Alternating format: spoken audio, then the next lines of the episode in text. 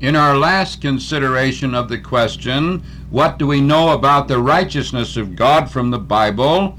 We saw that the righteousness of God is manifested in his establishing a seat of judgment and appointing that every man shall appear there to have his conduct and character evaluated in absolute and perfect fairness.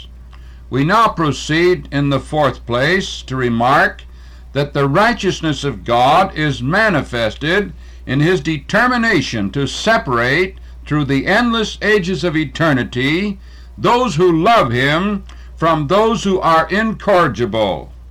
Man, by virtue of his creation, has been given an immortal soul. It would be entirely unfair to himself and all the happy souls who have repented of sin and have been forgiven and reconciled to God through faith in the sacrificial death of the Lord Jesus to allow those whom God has not been able to persuade to repent because of their persistent rebellion to mar his happiness and their happiness forever. All the unsaved are pictured as holding down the truth in unrighteousness.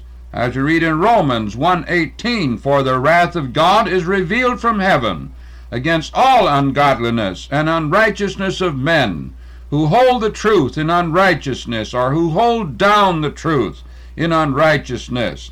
God is pictured as surrounding every moral being with great and profound light, and it's only his persistence in evil against the light of his conscience that renders his condition as it is. Sinners are not passively ignorant. The Holy Spirit has been striving with them in a multitude of ways, seeking to induce them to be reconciled to his love, all without avail. The Bible pictures all such as very guilty. Now, since God is no respecter of persons, but is a perfectly righteous moral governor, only one course is right and proper. There must be an eternal separation. The love of God will cause him to render to every individual his righteous due, no more, no less. God will reward some and punish others, and none shall be able to say that any injustice has been done. Shall God allow the non compliant rebellion of many to infringe upon the eternal happiness of those who have responded to God's grace? This would certainly not be righteous. Let us consider first some of the passages of Scripture which affirm this eternal separation. It is man himself that determines his destiny, not some sort of secret election on the part of God. In Daniel chapter 12, and verse 2, we read this terse summary of the division of the souls of men in the future era. And many of them that sleep in the dust of the earth shall awake, some to everlasting life, and some to shame and everlasting contempt. Here we have some enjoying the presence of God, and some shut out from the presence of God because of their unresponsiveness to the grace and mercy of God. Our Lord Jesus affirmed that after his humiliation he would come in majesty and glory to bring about this separation according to the conduct of each. And so in Matthew chapter 16 and verse 27 we read, For the Son of Man shall come in the glory of his Father with his angels, and then he shall reward every man according to his works. So we notice it's each individual's works that form the basis of all of God's estimations. In the second chapter of Romans, we have a rather extended passage here, verses 2 to 11. Let us consider these words. But we are sure that the judgment of God is according to truth against them which commit such things. And thinkest thou this, O man, that judgeth them which do such things, and doest the same, that thou shalt escape the judgment of God? Or despisest thou the riches of his goodness and forbearance and long suffering, not knowing that the goodness of God leadeth thee to repentance? So we see that sinners have to despise the kindness and mercy of God to persist on in their sinful and selfish ways. And that it's the goodness of God that leads men to repentance. But if men will not respond to God's goodness, there's nothing more God can do except to confine them where they will not mar the eternal happiness of holy beings and of his great majesty forever.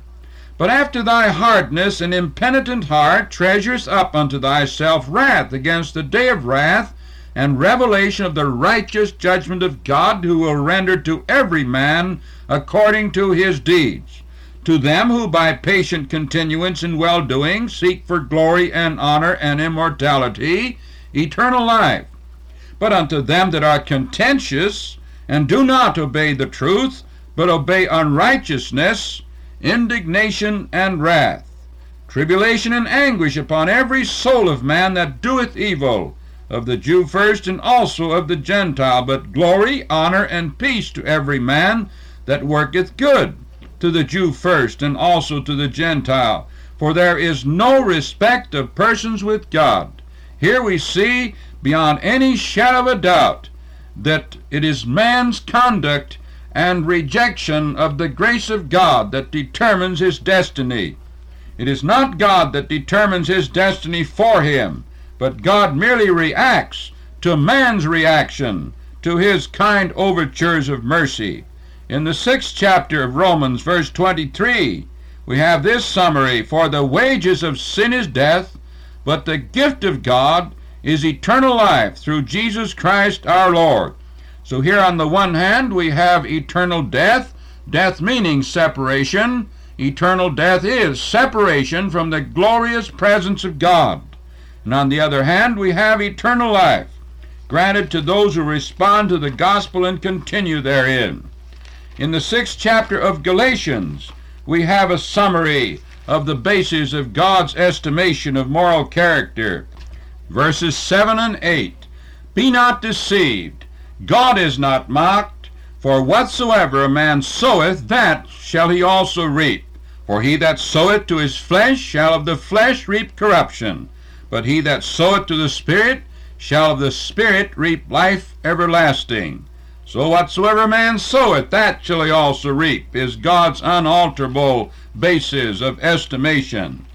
In the second epistle to the Thessalonians, chapter 1, verses 6 to 10, we have it affirmed that God is righteous in causing this eternal separation, and that it is the persistent disobedience of those who reject the grace of God and the enlightenment of God that is the basis for all of God's actions.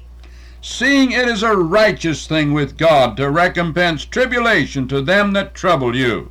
So judgment is righteousness, according to this text. And to you who are troubled, Rest with us when the Lord Jesus shall be revealed from heaven with his mighty angels in flaming fire, taking vengeance on them that know not God, and that obey not the gospel of our Lord Jesus Christ, who shall be punished with everlasting destruction from the presence of the Lord and from the glory of his power, when he shall come to be glorified in his saints, and to be admired in all them that believe, because our testimony among you was believed in that day. So here we have it affirmed, the great separation that is to come. We notice that the essence of this punishment is to be separated from the glory of God and be separated from the admiring hosts of heaven who enjoy the very presence and righteousness of God. Oh, what a price men pay for persisting on in their selfish and wicked ways.